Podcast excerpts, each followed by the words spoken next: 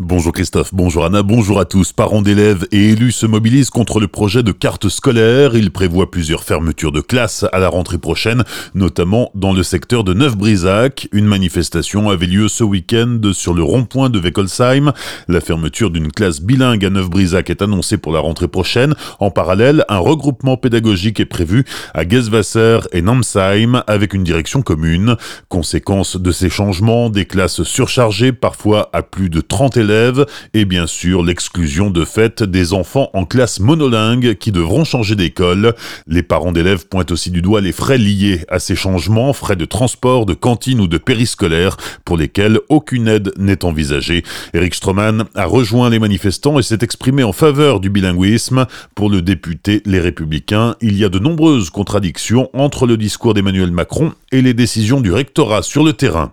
Journée de commémoration de la Shoah hier à Strasbourg, les noms de 4200 juifs d'Alsace déportés par les nazis ont été énumérés comme une longue litanie pendant plus de 5 heures, une cérémonie qui a lieu chaque année depuis 2006 à l'initiative de l'antenne alsacienne du Conseil représentatif des institutions juives de France.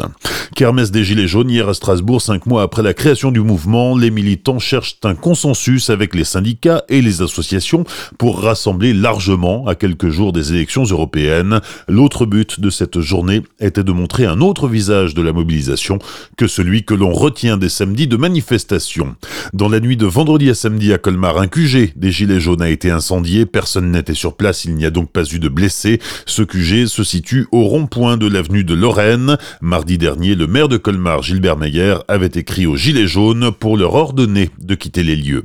Accident hier matin à 6h30 à Colmar, retour de boîte de nuit, refus de priorité, c'était au carrefour de la rue Saint-Gilles et de l'avenue du Général de Gaulle. Pas de blessés, mais un jeune conducteur en garde à vue. Il avait acheté sa voiture la veille et circulait sans assurance. De plus, son taux d'alcoolémie était positif. Il comparaîtra le 3 juin devant le tribunal correctionnel de Colmar. Six motards tués sur les routes du Haut-Rhin l'an dernier. La préfecture et la gendarmerie invitent les motards à réviser quelques bases, alors que le retour des beaux jours est l'occasion pour beaucoup de reprendre le guidon.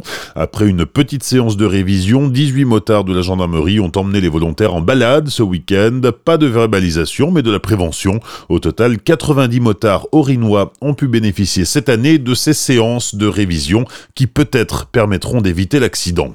Comme chaque année, le printemps est l'occasion du grand ménage sur les routes du Bas-Rhin. Les agents du conseil départemental ont participé à leur façon à l'Österputz et le ramassage des déchets au bord des routes est indispensable avant la période de fauchage qui va débuter prochainement.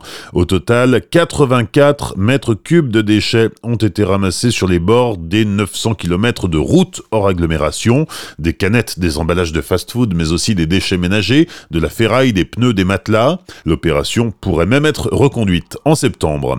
Les sports du week-end, 35e journée de Ligue 1 de football avec Strasbourg-Marseille. Vendredi soir, la rencontre s'est soldée par un match nul un partout. Le Racing conserve la dixième place du classement. En basket, la défaite est cuisante pour la SIG qui a été battue 85 à 61 par l'Asvel Lyon-Villeurbanne hier soir. L'Asvel est leader du championnat. Les Alsaciens sont sixième. En Pro League de handball, 26e journée, nouvelle défaite de Célestin en Normandie contre Vernon vendredi soir. Les Violets s'inclinent 26-25 et sont huitième au classement de Pro League. Enfin, un mot de hockey sur glace pour vous dire que le Strasbourgeois Samuel Rousseau portera les couleurs des Scorpions de Mulhouse la saison prochaine.